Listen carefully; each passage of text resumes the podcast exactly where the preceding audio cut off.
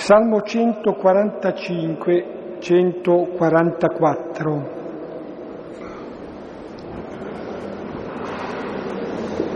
È un salmo alfabetico sulle lettere dell'alfabeto ebraico. Tutto loda il Signore, benedice il Signore. Nel nome del Padre e del Figlio e dello Spirito Santo. Amen. O Dio mio Re, voglio esaltarti e benedire il tuo nome in eterno e per sempre. Ti voglio benedire ogni giorno, lodare il tuo nome in eterno e per sempre. Grande è il Signore e degno di ogni lode. La sua grandezza non si può misurare. Una generazione narra all'altra le tue opere, annunzia le tue meraviglie.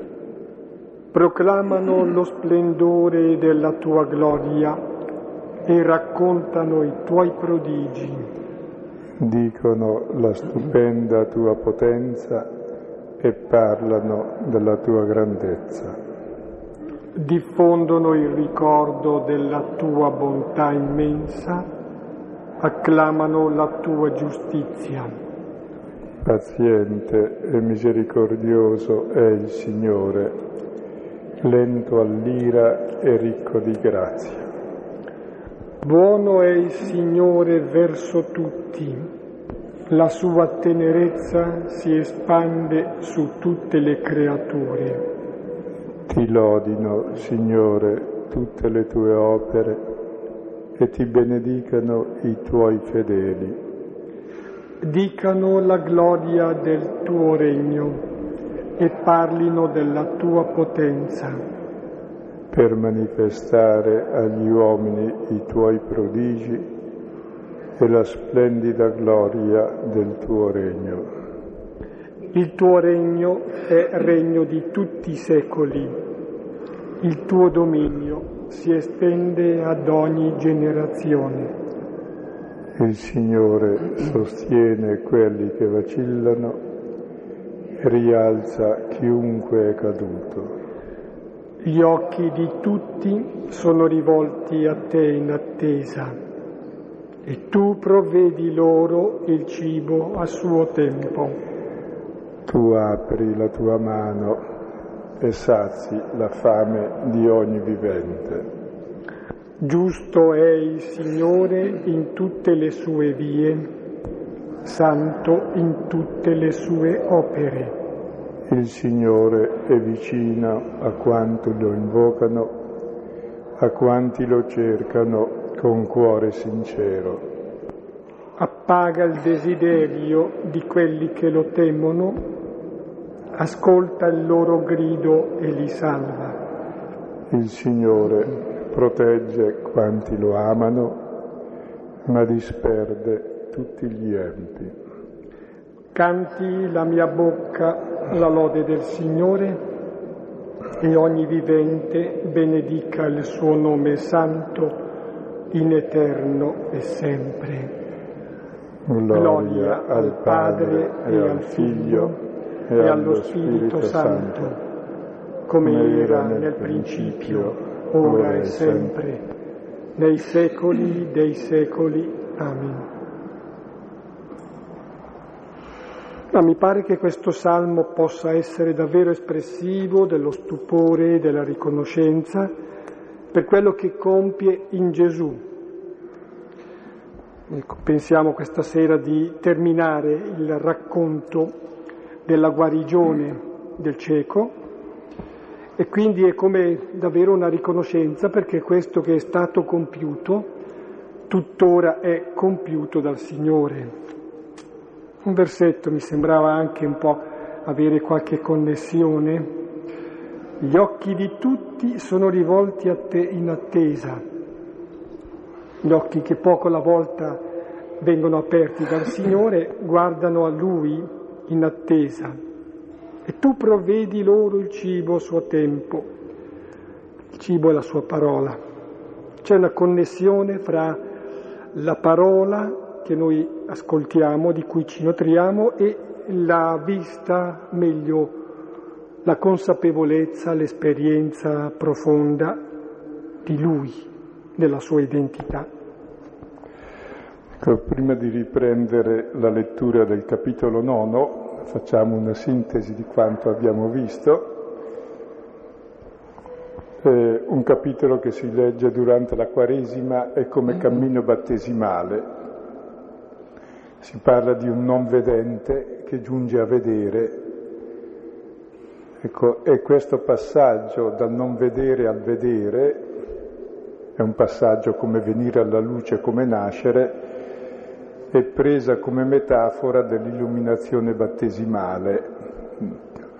Il non vedente magari ci vede molto bene, ha uno sguardo interiore. In realtà invece siamo tutti ciechi, non sappiamo dove siamo, da dove veniamo e dove andiamo e quindi conduciamo una vita nelle tenebre. E allora questo racconto vuol fare passare noi dalle tenebre alla luce. E prima abbiamo visto, si narra la guarigione del cieco, dove in realtà non è che il cieco è guarito. Gesù gli mette il suo fango sugli occhi e poi gli dice una parola di andarsi a lavare alla piscina di Siloe. Ecco, il fango di Gesù impastato di saliva è la sua umanità di figlio dell'uomo, che però è impastata di spirito, è figlio di Dio, ed è proprio mettendo davanti ai nostri occhi la sua umanità che lui ci fa vedere chi è l'uomo e chi, è, e chi è Dio. Sta a noi accettare liberamente la sua parola e il cieco va obbedendo a occhi chiusi, ma a ragion veduta, alla piscina di Sileo che vuol dire inviato, cioè si immerge nell'inviato, nell'acqua dell'inviato. Ed è anche questo un segno di quello che si fa nel battesimo. Cosa vuol dire essere battezzati? Immergersi in Cristo. In quale Cristo? In quello, dice Paolo, che io ho dipinto davanti ai vostri occhi così bene, cioè nella sua umanità. Ci immergiamo nell'umanità di Gesù, che è la verità di Dio e la verità dell'uomo.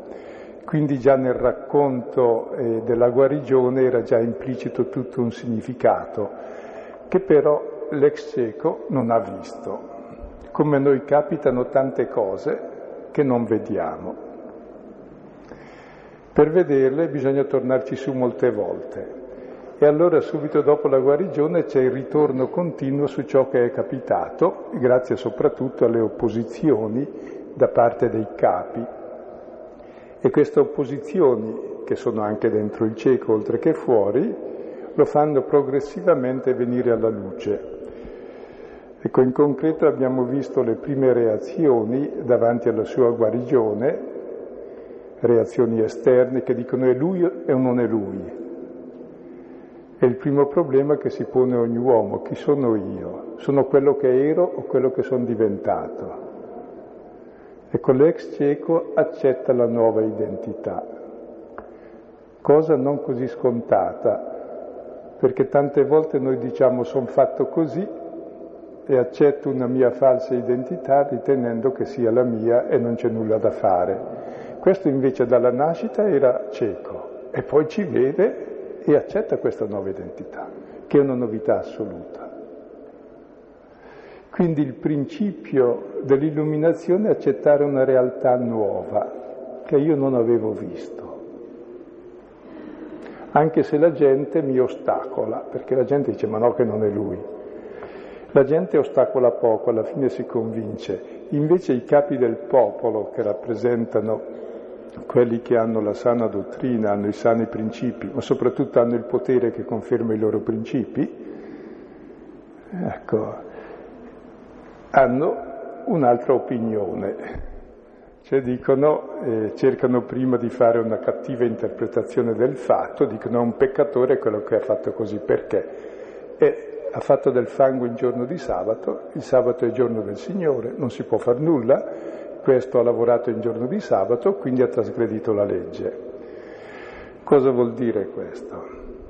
Vuol dire che dello stesso fatto si possono dare due interpretazioni ben diverse, secondo che io sono ancorato a un'idea di legge di Dio, oppure parto dalla realtà che mi fa vedere che Dio e la legge sono un'altra cosa di quello che pensavo io. Ecco, e questo l'abbiamo già visto. E quando poi i capi vedono che non possono convincere l'ex cieco che Gesù è un peccatore, semplicemente perché l'ex cieco diventa illuminato interiormente, perché considera due cose e dobbiamo tenere presente bene nella vita per capire chi siamo, dove siamo, dove andiamo. Prima di tutto accettare che la realtà cambia e non è conforme ai miei pareri, ai miei principi precedenti. Forse i miei pareri i miei principi andavano bene quando non vedevo. Se ci vedo, vedo che mi oriento diversamente. La seconda cosa della quale l'ex cieco è sicuro è che vederci è meglio che non vederci. Per questo, ed è un buon metodo teologico questo, di guardare la realtà e poi capire col buon senso cosa è bene e cosa è male. Invece i capi religiosi del popolo hanno i sani principi. Il principio è che non si lavora in giorno di sabato, se no si trasgredisce la legge. Questo guarisce uno in giorno di sabato, quindi è un peccatore. E se noi non stiamo attenti, in realtà ragioniamo sempre in base ai nostri principi. Se poi i fatti non sono come i principi, peggio per i fatti. Ed è sempre sui principi che ci si scanna. E non sono poi principi banali, riguardano cose bene per l'uomo, cioè la legge, riguardano cos'è Dio, perché come interpreti l'uomo così interpreti Dio. Quindi ecco, prima, il primo tentativo proprio dei capi è di dare un'interpretazione sbagliata e l'ex cieco resiste. È un uomo libero dal potere e dalla cultura dominante. C'è una sua opinione ben fondata sulla realtà perché ci vede e sa apprezzare. E chi non fa l'esperienza del cambiamento e vuol mantenere il suo potere non capirà mai la verità. Per lui la verità sono le sue sicurezze scontate, i suoi vantaggi, quella è la verità. Ma questa è la sua cecità. Chi guarisce invece della cecità e vede la verità di Dio e dell'uomo che Dio è per l'uomo, che Dio è amore, che Dio dona tutto, che Dio dona se stesso, che Dio dona la libertà, che la libertà è l'amore e il servizio, cambia veramente il suo modo di leggere la realtà, di vedere se stesso, di vedere gli altri, di vedere Dio e diventa illuminato. Ecco, e i capi del popolo, così arriviamo a leggere il brano di questa sera, vedendo che non possono convincere il cieco con questa cattiva interpretazione, dicono, eh no, non è vero che lui non ci vedeva, cercano di negare il fatto. È quello che in genere facciamo noi.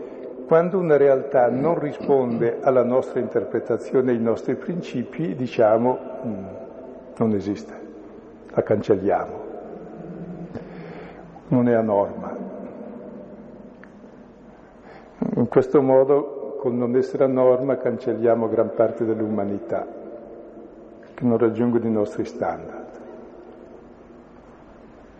E emarginiamo l'umanità dell'uomo che non è mai a norma, grazie a Dio, perché prima è piccolo e non è grande, poi è troppo grande e non ha la misura giusta. E poi quando è in mezzo deve produrre giusto, se non produce giusto viene emarginato. L'uomo, grazie a Dio, non è mai a norma perché è qualcosa di infinito e di piccolo insieme. Quindi cercano di negare il fatto chiamando i genitori per chiedere è vero che questo non è vostro figlio. E per i genitori che sono succubi di chi domina è un problema che il figlio ci vede, è una disgrazia. Dicono no, no, noi l'abbiamo fatto cieco, non è colpa nostra se ci vede. Io l'avevo fatto a norma mio figlio, cieco dalla nascita. Se ci vede, affari suoi, all'età risponde a lui, io non c'entro. E per dire che c'è un modo di rapportarsi anche ai capi, a chi detiene il potere e alle idee dominanti, e, che è da cieco. Cioè non solo chi ha il potere è cieco perché scambia la verità col proprio interesse, ma anche chi è suddito del potere è cieco, perché fa gli interessi di chi ha il potere. Solo l'ex cieco è libero perché dice no, la mia realtà è diversa, ora ci vedo, prima non ci vedevo. E vederci è una cosa buona, mentre invece vederci e vedere la verità per qualunque potere stabilito che non vuole il cambiamento è un crimine. Ma questo anche all'interno di noi. Quando io ho stabilito le mie quattro idee fisse, qualunque cosa che mi scardina queste idee è un crimine di lese, mm, mi scombina. Devo mettere in dubbio le mie certezze, devo mettermi umilmente in ricerca. Sì, devo mettermi umilmente in ricerca. E guardate che non sono cose piccole perché è proprio su questo che si lotta continuamente. È proprio su queste che si fanno tutti i roghi di tutti i tempi, e tutte le guerre giuste di tutti i tempi, e tutto il terrorismo di tutti i tempi, e tutte le guerre sante di tutti i tempi, sui propri principi a scapito dell'uomo. Ecco, dove va a finire l'uomo? Ecco, questo ex cieco è un uomo che finalmente viene alla luce e stasera vediamo il secondo attacco contro di lui dei capi e poi il suo incontro con Gesù. Comunque una cosa prima di leggere, che di mano in mano che l'ex cieco incontra difficoltà, siccome deve rispondere alla difficoltà, come fa a rispondere? Ricorda il fatto. E ogni volta che lo ricorda e ha una difficoltà nuova, ne capisce una dimensione nuova e più profonda. Per cui paradossalmente sono proprio le difficoltà a illuminarlo. Così nella nostra vita le cose che ci illuminano non sono le cose che vanno lisce secondo i nostri programmi, sono le cose che ci vanno di traverso dicono c'è qualcos'altro oltre i miei programmi. E allora vediamo adesso l'ultimo pezzo e questa sera, se a Dio piace, lo finiamo. Però eh, vedo che andrebbe letto e riletto dentro di noi perché mentre lo leggiamo realmente ci legge nel nostro cammino. Iniziamo allora dal versetto 24. Capitolo 9, versetto 24 fino al 41. Allora chiamarono per la seconda volta l'uomo che era cieco e gli dissero, da gloria a Dio, noi sappiamo che quest'uomo è peccatore. Quegli allora rispose, se è peccatore non lo so, una cosa sola so, essendo cieco, ora ci vedo. Gli dissero allora, che ti fece, come aprì i tuoi occhi? Rispose loro, già lo dissi e non ascoltaste. Perché di nuovo volete ascoltare? Volete forse pure voi diventare suoi discepoli? Allora lo ingiuriarono e dissero, tu sei discepolo di quello, noi siamo discepoli di Mosè. Noi sappiamo che a Mosè ha parlato Dio, costui invece non sappiamo da dove è. Rispose l'uomo e disse loro, in questo infatti è lo straordinario, che voi non sapete da dove è e aprì i miei occhi Sappiamo che Dio non ascolta dei peccatori, ma se uno è timorato di Dio e fa la sua volontà, questi lo ascolta. Non si è mai ascoltato che uno abbia aperto gli occhi di un cieco nato. Se questi non fosse da Dio, non avrebbe potuto fare nulla. Risposero, gli dissero, sei nato tutto nei peccati, proprio tu insegni a noi e lo espulsero fuori. Ascoltò Gesù che egli era stato espulso fuori e incontrandolo disse, tu credi nel figlio dell'uomo? Rispose quello e disse, e chi è, Signore, affinché creda in lui? Disse a lui Gesù, lo vedi, colui che parla con te è lui stesso. Ora egli disse, credo, Signore, e lo adorò. E disse Gesù, per un processo io venni in questo mondo affinché quelli che non vedano, vedano, e quelli che vedono diventino ciechi.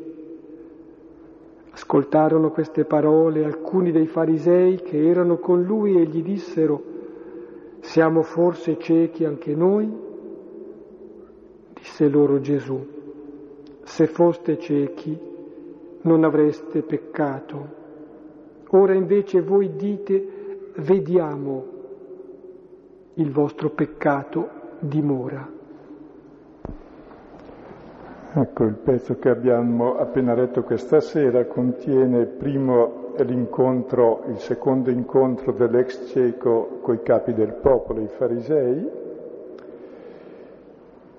la seconda contiene l'incontro con Gesù e poi alla fine la considerazione di Gesù che dice che con lui ormai si è avviato un processo nel mondo, è il processo della luce, e il processo, quando arriva la luce, c'è chi apre gli occhi e ci vede e chi li chiude non ci vede.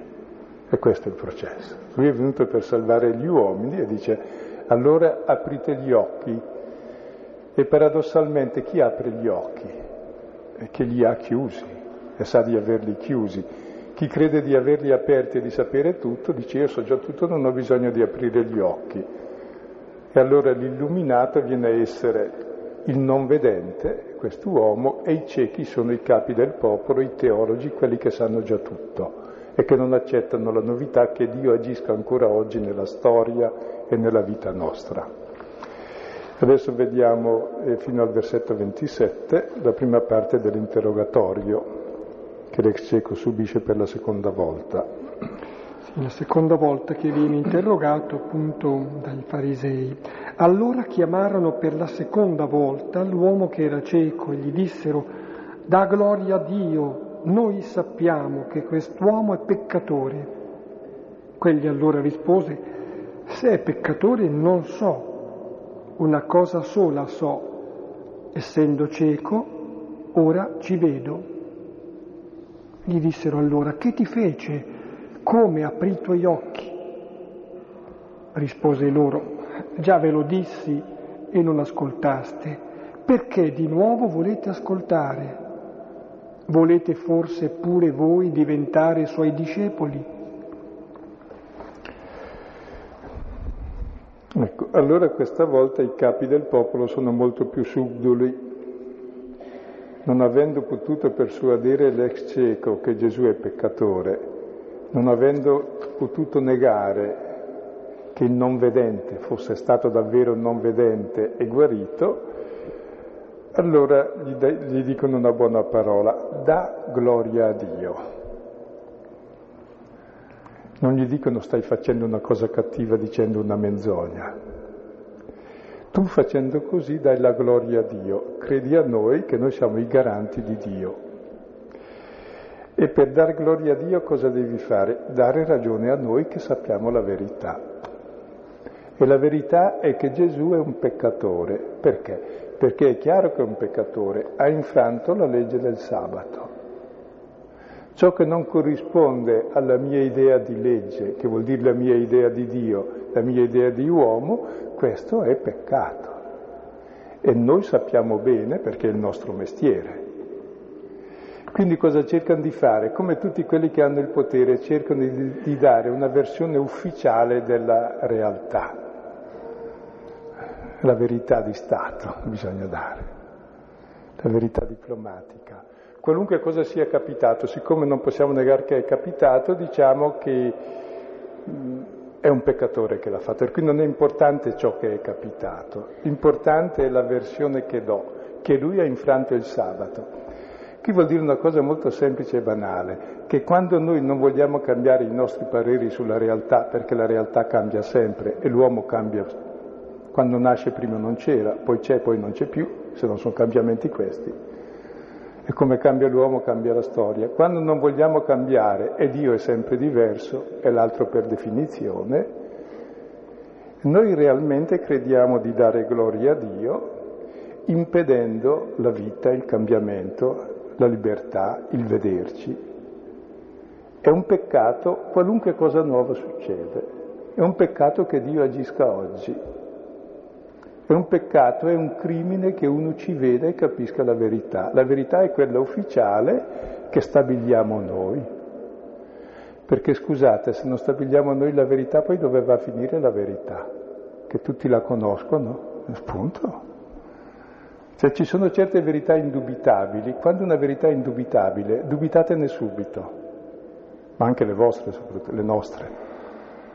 Quelle che non si vogliono discutere, se sono vere da una discussione, da un dubbio, risulta che sono vere, si vede il fondamento. Se sono false, sono false. Mentre invece abbiamo bisogno proprio di certezze indubitabili con le quali in fondo controlliamo la vita nostra e altrui e non siamo disposti invece a questa novità.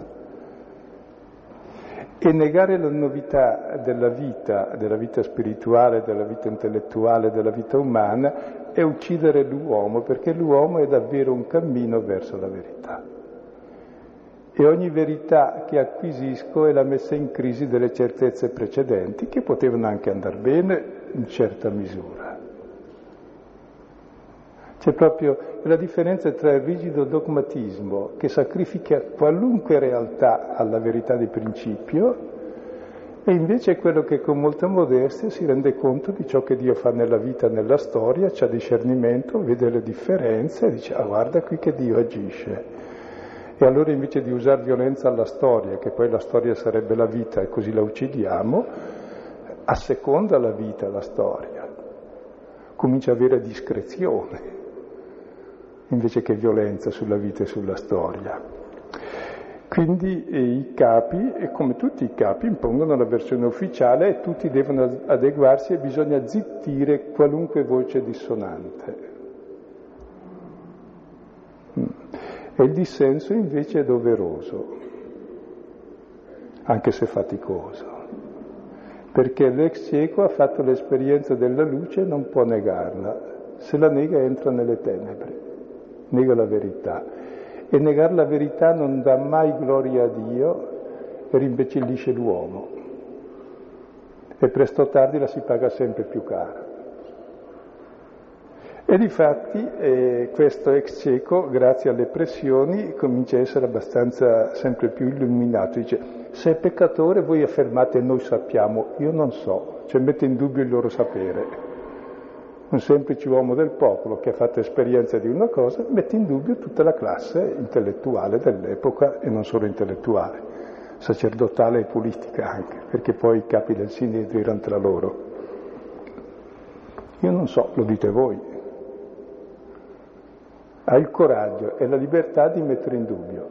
Poi dice, però una cosa la so di sicuro, e questa cosa contiene due cose. Una che ero cieco e ora ci vedo, che è bellissimo, quindi un dato di fatto.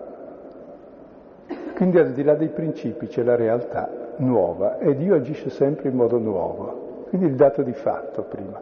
Secondo, una convinzione evidente che vederci è una cosa bella e lo sa lui che non ci vedeva prima. E questo dovrebbe essere in fondo il modo di ogni discussione vera, anche nei partiti, nelle religioni, tra le persone. I principi, se sono sani, tienili da parte, si salvano da soli, non devo salvare nessun principio. Guardiamo la realtà. E poi col minimo di buonsenso, questa cosa che accade dà veramente gioia al cuore, dà vita, dà libertà, oppure opprime l'uomo, lo rende più ottuso, più cieco, più egoista. È da qui che si fanno i principi. Ecco, sono osservazioni molto semplici, ma mh, che portano davvero all'illuminazione. Uno che si comporta così nella vita capisce che le cose sono diverse. Si regola in base a ciò che vedo eh? E, guarda, e guarda la realtà senza pregiudizi e poi la valuta. Cosa comporta questa nuova realtà? E poi di nuovo gli dicono, ma allora cosa ti ha fatto? Come ti apri gli occhi? Eh, costantemente gli chiedono cosa è capitato e lui ogni volta che lo racconta capisce sempre qualcosa di più. E allora stavolta lui ha già capito un'altra cosa, ha capito Isaia 42 dove Dio si lamenta del suo popolo che non vuole ascoltare e si ostina sulle sue vie perverse e dice ve l'ho detto e non ascoltate. Volete di nuovo ascoltare? Perché? E poi fa una battuta ironica, eh, molto mordente. L'ironia direi è l'argomentare proprio del debole. Cioè, volete diventare suoi discepoli anche voi? Ha capito una cosa, che il vero miracolo non è il vederci, è il diventare discepolo di quest'uomo, del suo fango, della sua umanità, di quest'uomo libero che sa dare la vista ai ciechi, che rende libero l'uomo. Quindi ha già capito qualcosa di più e lo dice, volete diventare discepoli? Vediamo la risposta. Allora lo ingiuriarono e gli dissero, tu sei discepolo di quello, noi siamo discepoli di Mosè. Noi sappiamo che a Mosè ha parlato Dio, costui invece non sappiamo da dove è. Ecco, lui risponde, eh, l'ex cieco ha risposto con ironia, loro rispondono con l'ingiuria, l'insulto. E l'insulto è l'argomento tipico del potente quando non ha argomenti, l'insulto. Mentre la verità si serve dell'ironia. Difatti quando fieriscono molto, sotto le dittature fieriscono all'infinito proprio le barzellette l'ironia, perché è l'unico modo di poter dire la verità. Mentre l'altro si serve sempre dell'insulto e dicono tu sei discepolo di quello. Però vorrei notare come l'ironia spesse volte ricorrerà poi anche in seguito in Giovanni, e l'ironia è il modo con cui inconsapevolmente, involontariamente, delle persone dicono la verità. Qui diventa una rivelazione da parte dei farisei, una rivelazione che serve all'ex cieco, si scopre di fatto discepolo. Tu sei discepolo, già, vero. E paradossalmente sono proprio quelli che lo contrastano a dargli la patente di discepolo, ed è vero, e poi dicono noi invece siamo discepoli di Mosè. Noi sappiamo che a Mosè ha parlato Dio e non sappiamo costui da dov'è. Quindi l'importante è noi sappiamo, noi sappiamo, questo ignoriamo. Noi siamo discepoli di Mosè, e a Mosè ha parlato Dio. È vero che loro sono discepoli di Mosè, a Mosè ha parlato Dio. Come è vero che noi siamo discepoli di Cristo e Cristo ci ha parlato, anzi lui stesso è la parola di Dio. Ma il problema è un altro. Cosa dice Dio? E quando lo dice? La sua parola non è un reperto archeologico di una cosa che è lì da studiare filologicamente e basta. Dio parla e agisce ora. E cosa dice? Quel che ha detto allora, è per l'uomo, per la libertà dell'uomo, per far vedere i ciechi, per liberare gli oppressi, per stabilire un mondo di giustizia e di fraternità, che Dio è Padre. Quel che Dio ha detto, la sua parola, la dice e la opera ora. Quindi uno, se è veramente discepolo di Mosè, deve capire il significato delle parole di Mosè, il grande liberatore del suo popolo, è colui che ha promesso l'ingresso nella terra promessa e agire di conseguenza. E quindi qui c'è una visione distorta sempre della realtà, cioè loro la conoscono ma l'hanno fossilizzata nel passato e l'abbiamo già accennato l'altra volta, questo è il grosso scisma anche che c'è sempre in ogni religione. Ci può essere un grande culto del libro o della sana dottrina, come dice Giacomo 2,19, tu hai la fede perfetta, anche i demoni hanno una fede perfettissima più di noi perché sanno tutto. La fede non è quello, la fede è l'esperienza che qui e ora tu hai di Dio come liberatore e salvatore. Come lo vedi agire nella tua vita, nella vita degli altri e nella storia, e questa è la fede. Se no uccidi Dio nel passato, ha agito e basta, ma Dio non c'entra più. No, Dio è, non era, Costui non sappiamo da dov'è, è bravo, e questo è il problema, se non sai da dov'è informati. Quindi questi che sono poi teologi, ma sono persone serie, non è che siano persone banali.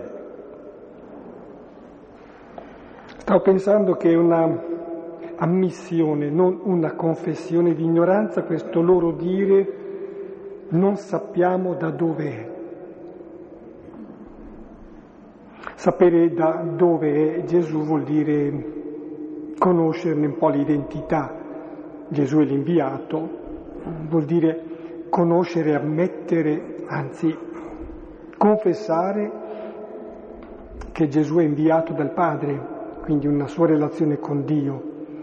Qui si dice ammettendo non sappiamo da dov'è. Adesso vediamo la fine del dibattito, anche se è molto articolato, ma tagliamo un po' velocemente per passare all'incontro con Gesù. Rispose l'uomo e disse loro, in questo infatti è lo straordinario, che voi non sapete da dove è e apri i miei occhi. Sappiamo che Dio non ascolta dei peccatori, ma se uno è timorato di Dio e fa la sua volontà, questi lo ascolta. Non si è mai ascoltato che uno abbia aperto gli occhi di un cieco nato. Se questi non fosse da Dio, non avrebbe potuto far nulla. Risposero, gli dissero, sei nato tutto nei peccati, proprio tu insegna a noi. E lo espulsero fuori. Ecco, il risultato è l'espulsione. E comunque loro dicono non sappiamo da dov'è dicono i capi del popolo, i teologi. E quando noi non sappiamo, eh, va bene, cerchiamo di sapere, e invece no. Dove non sappiamo, eliminiamo il problema o chi presenta il problema. Cioè viene la violenza, dove non sappiamo, se non abbiamo l'umiltà di ricercare. La violenza viene proprio da dove noi non sappiamo, è frutto di ignoranza. Tra l'altro dov'è è un termine fondamentale in Giovanni perché dove sei vuol dire chi sei, vuol dire la tua casa, le tue relazioni, dove sei di casa e da dove vieni e dove vai, quindi la tua identità. Ecco, non lasciare la sua identità, non eliminarla, cerca di capirla e allora l'ex cieco che ormai ci vede bene dice e questo è veramente straordinario. Voi che siete teologi e sapete tutto, e siete i capi del popolo, avete ogni potere in cielo e in terra, dite voi, non sapete questa cosa fondamentale di dov'è chi apre gli occhi ai ciechi, che è un'affermazione messianica costante nei salmi in Isaia. Non sapete le cose fondamentali, chi ti porta alla luce della verità. E neanche vi premurate di sapere cioè subito lo escludete perché non lo conoscete. E allora dice, questo è lo straordinario, voi non sapete, e mi ha aperto gli occhi.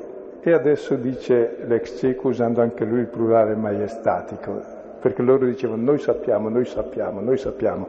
Dice sappiamo, ce lo sanno tutti di buon senso, che Dio non ascolta i peccatori. Ma se uno è timorato di Dio fa la sua volontà, questo lo ascolta. Mai si ascoltò che uno abbia aperto gli occhi a un cieco nato. Se questi non fosse da Dio non l'avrebbe fatto. Quindi un'argomentazione perfetta contro la quale non possono ribattere nulla. Però invece c'è un modo di ribattere molto preciso. Prima un insulto ulteriore dicendo tu sei arrogante osi insegnare a noi. Come ti permetti? E poi, dopo molto semplicemente, lo espulsero fuori. Combinata la scomunica, eh? scomunicato. Però il termine espellere ha anche molti altri significati. Il bambino è espulso dalla madre quando nasce, uno espulso dalla tenebra, quest'uomo finalmente nasce alla libertà. E il capitolo decimo di Giovanni sarà tutta una riflessione su questa espulsione dalla schiavitù, da, dall'ovile dove le pecore sono tenute schiave, ai pascoli della libertà e della conoscenza del padre e del figlio. Quindi quest'uomo finalmente nasce. Le contraddizioni e i contrasti sono stati la forza che l'hanno espulso e l'hanno fatto nascere uscire dalle tenebre alla luce. Ed è bello vedere come è proprio stato il male, l'avversità degli altri a produrgli questa luce che addirittura l'ha fatto uscire totalmente dal luogo delle tenebre.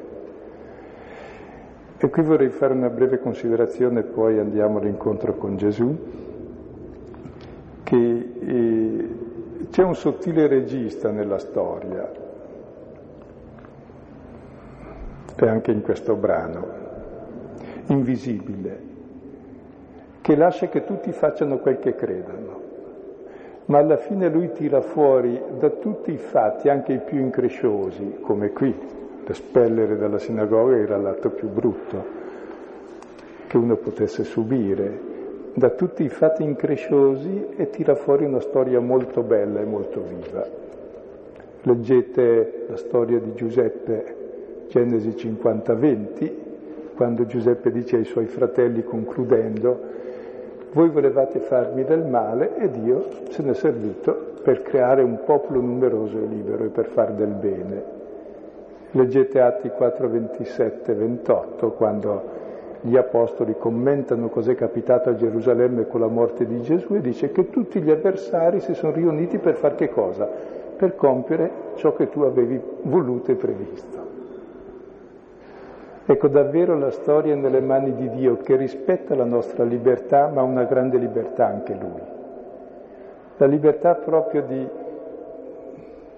riprendere nella nostra vita ecco, una scena molto diversa da quanto noi pensavamo e il risultato è nelle sue mani. Questo è espulso, in quanto espulso viene alla luce, in quanto il bimbo che viene alla luce vede il volto della madre, questo finalmente vede, vede chi? Vede il Signore. Ed è questo l'illuminato, ora vediamo. Posso leggere la lettera quello che dice Giuseppe? Voi avete pensato di fare del male, Dio ha pensato di farlo servire a un bene per compiere quello che oggi si avvera.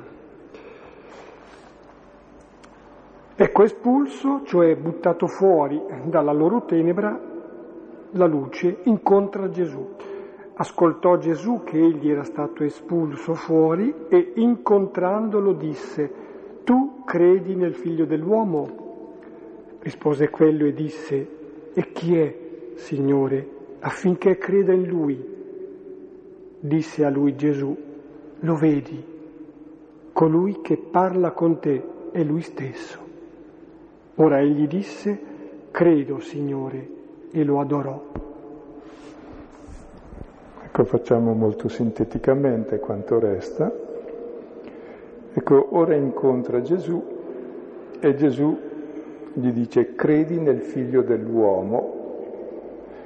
Ecco, dieci volte in Giovanni esce la parola figlio dell'uomo e richiama Daniele 13 che parla del figlio dell'uomo che verrà per il giudizio di Dio nella storia, è un figlio d'uomo strano che ha le prerogative di Dio.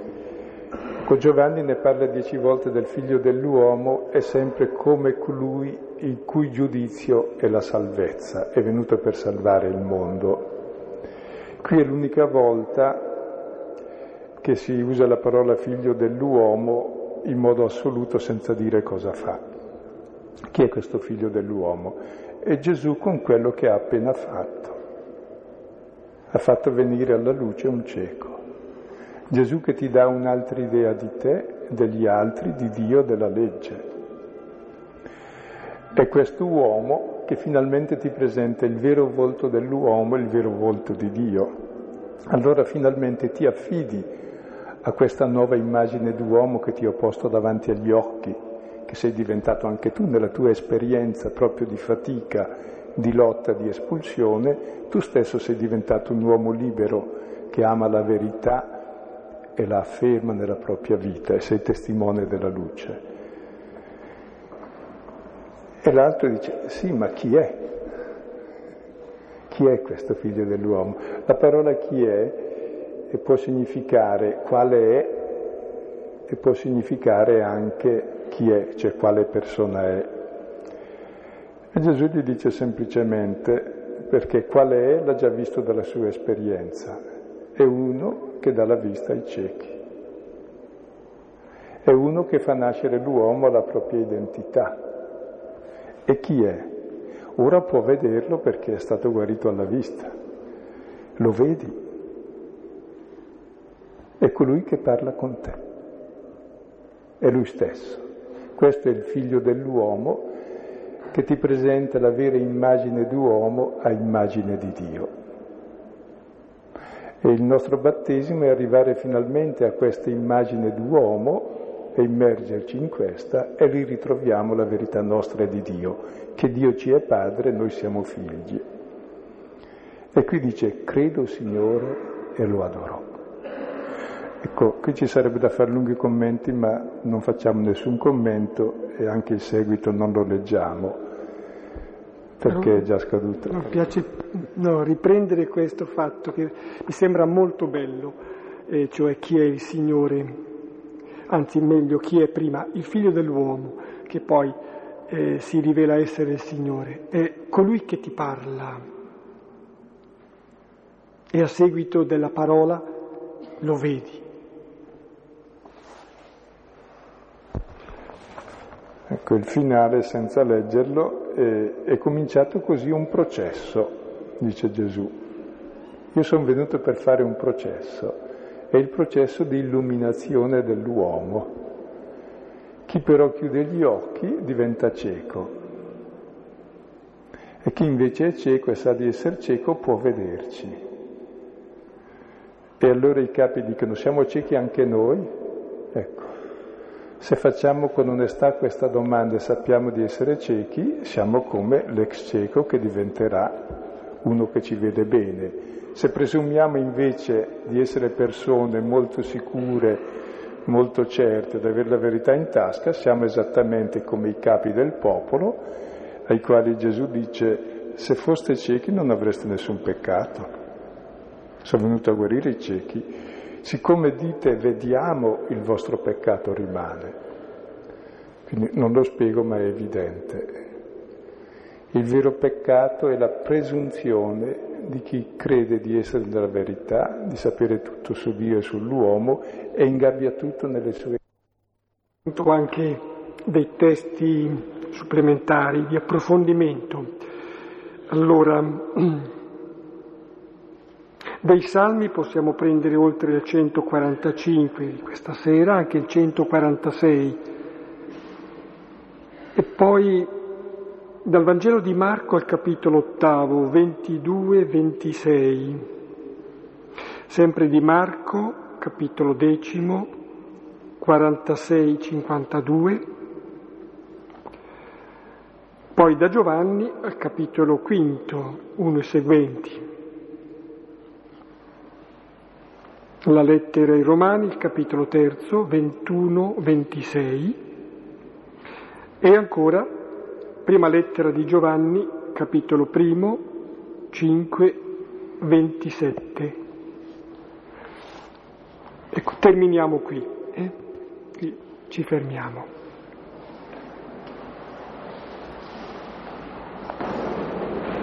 Ma a me ha colpito molto l'umiltà di questo cieco, cioè il fatto che tutta la sofferenza che ha provato nell'essere escluso lo porta a non arrabbiarsi a sua volta con chi eh, lo, lo, tortura in qualche modo, ma a dire i fatti così come sono. Ecco, a me eh, colpisce molto perché quando mi trovo ad essere esclusa io stessa, quando io non mi sento a norma, specialmente anche di persone proprio cattolicissime, eh, bravissime, stimatissime, eccetera. Cioè, da una parte, ecco, mi sento una rabbia profonda, no? E quasi dico, ecco, ma in realtà i veri ciechi siete voi. E dall'altro sento una tristezza profonda per queste persone perché vivono il loro inferno, cioè vivono nell'inferno delle loro sicurezze e non vedono la libertà. E l'unica soluzione che io trovo è di includerle nella preghiera, insomma, perché nonostante questo dissidio ecco, mio interiore non si, non si plachi, no? questo passaggio dalla rabbia alla pietà quasi per queste persone, mi sembra che l'unica cosa sia affidarle proprio al Signore e però ecco, a volte anche mi manca la sicurezza per andare dritta per la mia strada, insomma, cercare proprio di comunque cercare la verità eh, che, che mi aspetta.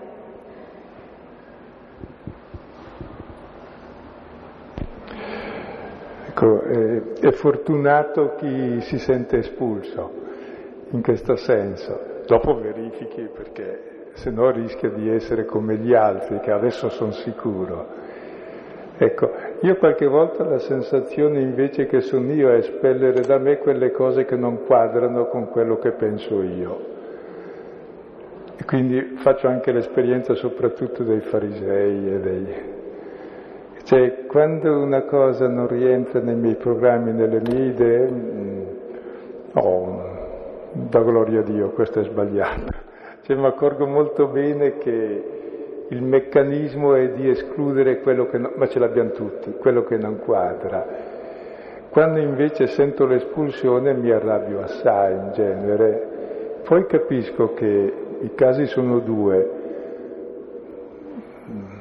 o me la meritavo, nel senso che sbagliavo io e mi fa bene, oppure era immeritata, allora ottima, quando è immeritata. Vieni messo in una luce molto più grande come il Signore.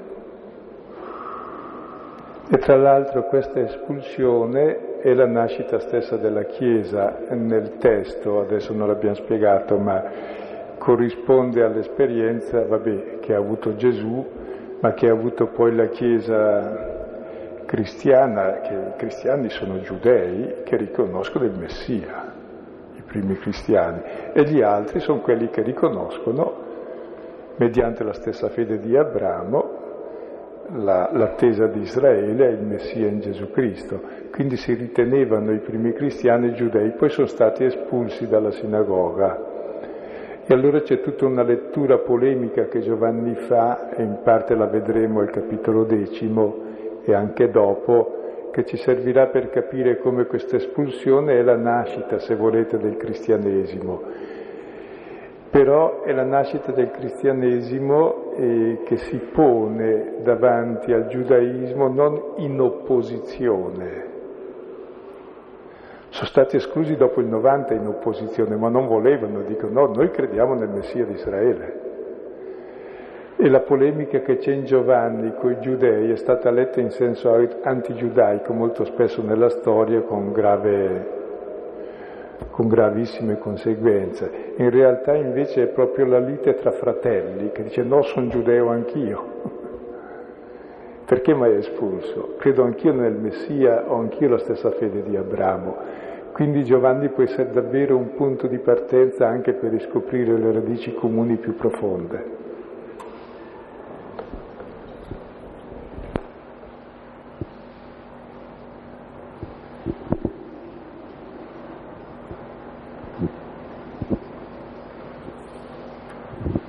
Sì, una, una domanda che era un po' mh, centrata sul fatto della libertà dell'uomo di rispondere però anche della compagnia un attimo di quello che io eh, chiamo un po' il non signore, il maligno.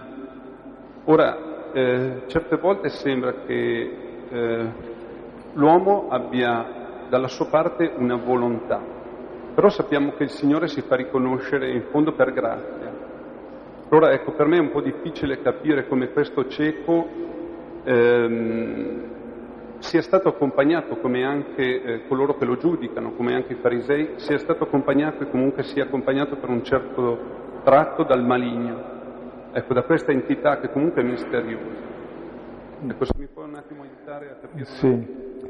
Ma se uno guarda bene il testo, in connessione poi col capitolo ottavo che abbiamo fatto l'anno scorso, in maggio, eh, si vede che c'è tutta una posizione del maligno, delle tenebre che tiene nella menzogna, che è colui che ha in mano il potere di questo mondo, Gesù glielo ammette, dice, se tu prostrato mi adori saranno tuoi tutti i regni della terra, gli riconosce che sono suoi. E anche in Giovanni al capitolo 12 si dice che Satana è il capo, il padrone di questo mondo. Gesù è venuto per scacciarlo fuori, e c'è la lotta. Ecco, e in questa lotta, se volete molto semplificando, è la lotta tra le tenebre e la luce. Ora le tenebre sono rappresentate dalle varie voci che non accettano la luce. E allora sì, e sono liberissime di fare quello che vogliono. E però capita una cosa strana, che le tenebre fanno ciò che vogliono liberamente e anche Dio, lasciando fare loro ciò che vogliono, è libero anche lui e fa ciò che vuole. Il cieco viene espulso e viene alla luce, proprio grazie alle difficoltà. Cioè non è che la libertà di Dio, la sua grazia, la sua azione tolga la libertà dell'uomo, si sovrapponga. No, Dio dà all'uomo la libertà di vedere, perché uno che non vede la verità non è libero e gliela dà proprio attraverso quelle difficoltà che le tenebre gli pongono. E questo so che è misterioso, ma è costantemente così. Cioè perché il male c'è. E Dio allora o ha la soluzione di tagliarci la testa a tutti per eliminare il male, ma preferisce di no, perché sono tutti suoi figli, allora non gli resta che accettare tutto ciò che noi facciamo e un po' alla volta guidarci attraverso queste esperienze negative alla luce. E penso che questo sia possibile per un fatto molto semplice, che il cuore di ogni uomo è fatto per la luce e per la verità. Perché siamo realmente già tutti figli di Dio, manca solo di riconoscerlo. Ma di mano in mano che arriva la luce, ognuno più o meno la riconosce secondo il grado di libertà che in quel momento ha. Ah, mi è piaciuto il riferimento che avevi fatto prima tu Silvano, eh, Genesi 50, dove si parla della lettura che Giuseppe fa di quello che è successo. Cioè voi avete pensato di fare del male, ma Dio si è avvalso di questo per eh, fare del bene. E in collegamento c'è quella citazione possibile dal Salmo 18, eh, dove si dice che Dio agisce bene con chi agisce bene, e però dice anche con il perverso tu sei astuto. E mi piace questa citazione, perché vedo come Dio che con una certa ironia, più che bonaria, veramente buona, si serve di quello che è male, si serve anche di quello che è peccato addirittura e, e lo volge al bene. Questo mi pare che apra anche l'anima, il cuore alla fiducia. Non c'è niente che sia male assoluto. Ecco, di assoluto c'è il bene. Questo mi pare buono.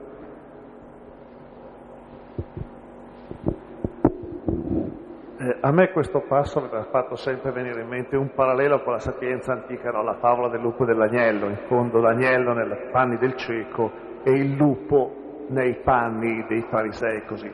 Però la differenza è questa, che mentre la sapienza umana al massimo arriva disperata al lupo che, man- che mangia l'agnello e tutto finisce lì, questo passo stasera vi ho fatto vedere che invece il cristianesimo è speranza e c'è un dopo, c'è un dopo alla cacciata, no? E quindi è un, è un messaggio di speranza molto bello. Tra l'altro la storia del lupo e dell'agnello viene fuori immediatamente nel capitolo successivo, i lupi, i briganti e le pecore, quindi c'è un'associazione stretta a questo.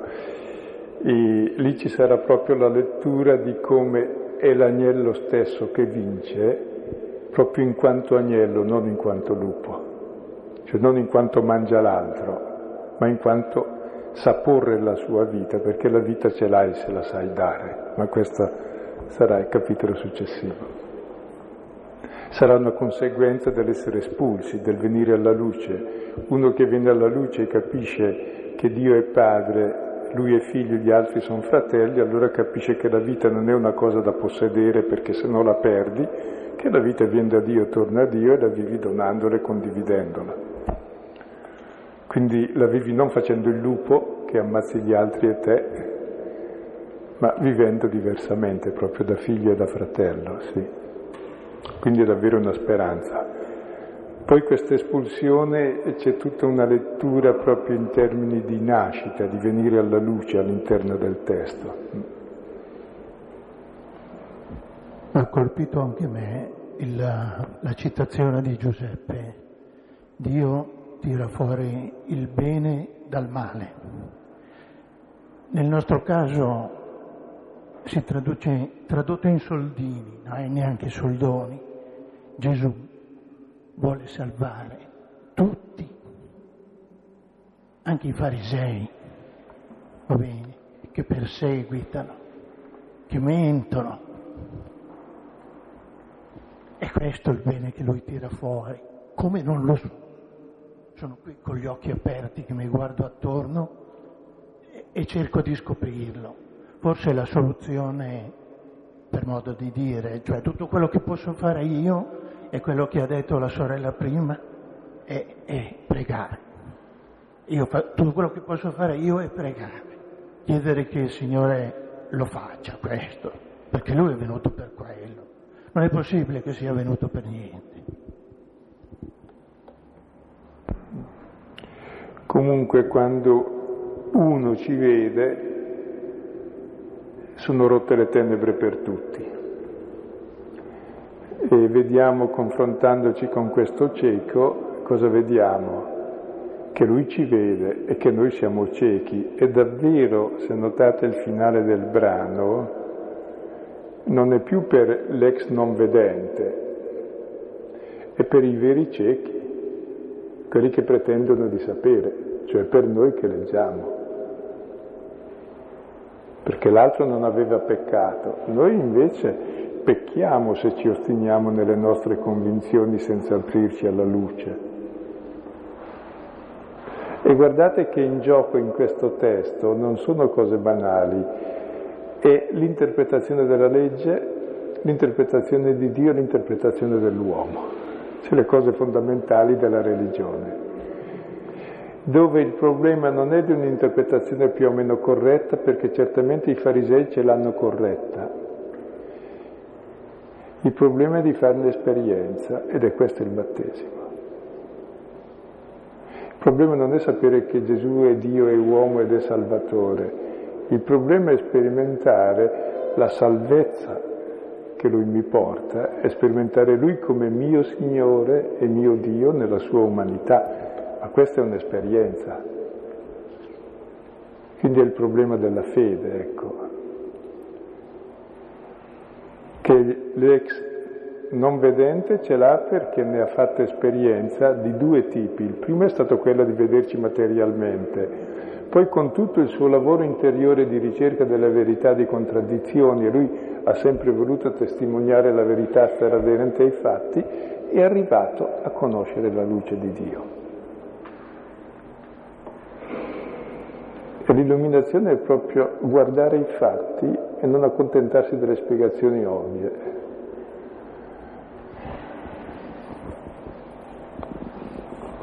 Capire che la fede è leggere l'azione di Dio qui e ora nella storia, nella mia vita, è questo.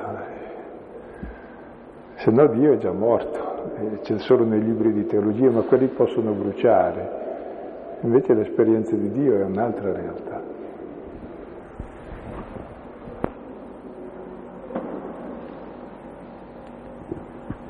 Forse non ho capito bene qualcosa, comunque il fatto che io non possa avere la verità in tasca mi fa terribilmente paura, perché allora mi manca proprio il terreno sotto i piedi. Che fo?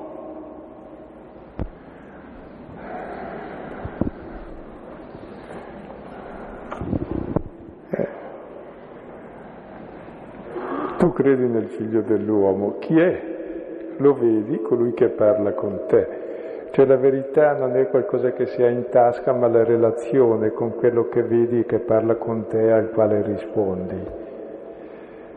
Cioè noi siamo abituati alla verità di fede come un prontuario da dare risposte, va bene, è giusto anche che ci sia, mm. però la fede non è quella, quella è una carta stampata che può essere giusta abbastanza o anche no, perché poi la si cambia, ce n'è tanti di catechismi, mentre invece la fede è proprio una cosa molto più profonda. Lo vedi, colui che parla con te. E insiste Paolo che prega il Padre che illumini gli occhi del cuore perché vediamo questo grande dono che ci fa. in modo che ci apriamo alla speranza e all'esperienza di Dio.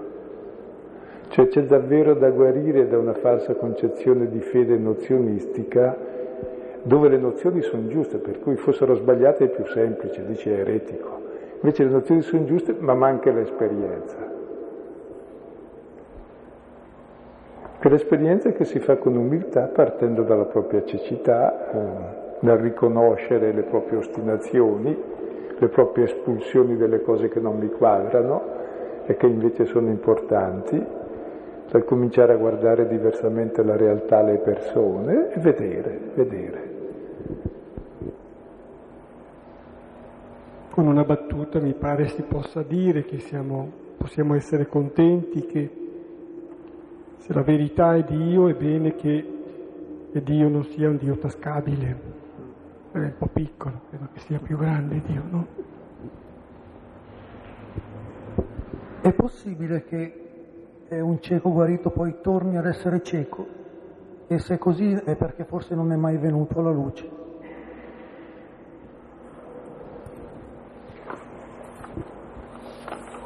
Ma e, e qui per sé non se ne parla, però nei testi sia degli ebrei sia altrove se ne parla anche nei Vangeli, che uno, ma lo stesso Pietro è venuto meno nel momento decisivo, anche tutti i discepoli hanno, hanno abbandonato il Signore.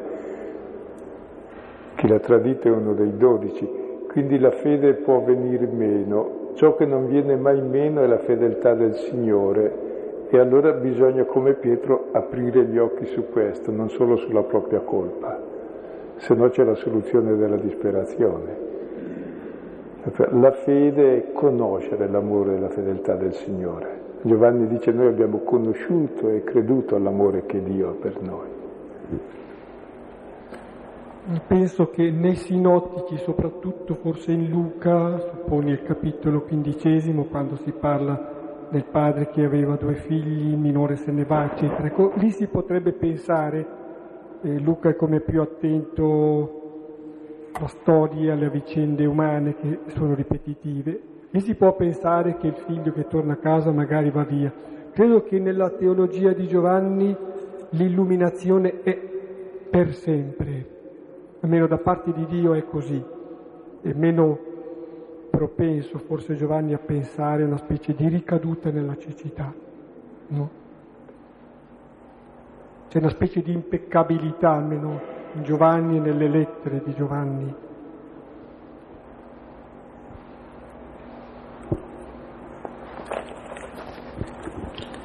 Io in questi ultimi tempi mi trovo a, diciamo, a cercare di capire i farisei forse per, forse per affinità elettive, insomma, devo difendere il clan. Ma al di là di questo mi chiedevo, cioè siccome si, nei processi c'è sempre il cosiddetto testimone chiave, quindi questo, questo cieco guarito è veramente il perno di tutto, cioè se lui non resisteva, cadeva tutto. Cioè, eh, questa sera ho messo a fuoco questa sua capacità di, di, di resistenza, questa fatica, che, che, è straordinaria perché abbiamo tutti provato e proviamo a, a parlare di fronte ai potenti, con quella potenza che avevano loro poi di, eh, basata sulla religione e anche il potere po- politico. Quindi la straordinarietà di questo brano è proprio in questo coraggio che ha questo, da dove gli veniva poi questa resist- capacità di resistenza? Beh, io penso che gli venisse proprio da, da una semplicità, cioè che è il contrario del calcolo e quindi dall'avidità. Mm, addirittura San Paolo per questo si metteva sempre nei guai, cioè da un eccesso di semplicità, diciamo. Ecco, e quindi c'è, c'è un prima di incontrare il Signore che, che abbiamo tutti, cioè questa semplicità penso che l'abbiamo innata dentro di noi, poi magari eh, strada facendo la, la guastiamo. Ecco, allora su queste considerazioni eh, ho messo l'accento su questa, ricchezza di essere uomini in un certo modo. Ultimamente ho anche pensato, ma dico, San Francesco come ha fatto a, a diventare santo? Secondo me perché anche da scapestrato era un uomo di cuore, diciamo. C'è un modo diverso anche di essere scapestrati, in certo senso. Io volevo alla fine eh, riparare l'onorabilità dei farisei che sono veramente persone bravissime, cioè fossimo come loro saremmo bravi. In fondo hanno le loro idee che sono giuste e si comportano addirittura correttamente e se fanno scorrettezze è in nome delle idee giuste. Noi le facciamo anche in nome di, di, di, interessi nostri, loro no, proprio sacrificando anche la loro vita, quindi sono persone come il Paolo irreprensibile nell'osservanza della legge e per zelo ammazzava i cristiani, lo confessa dopo, che si è scoperto cieco, però è una persona incommiabile sotto.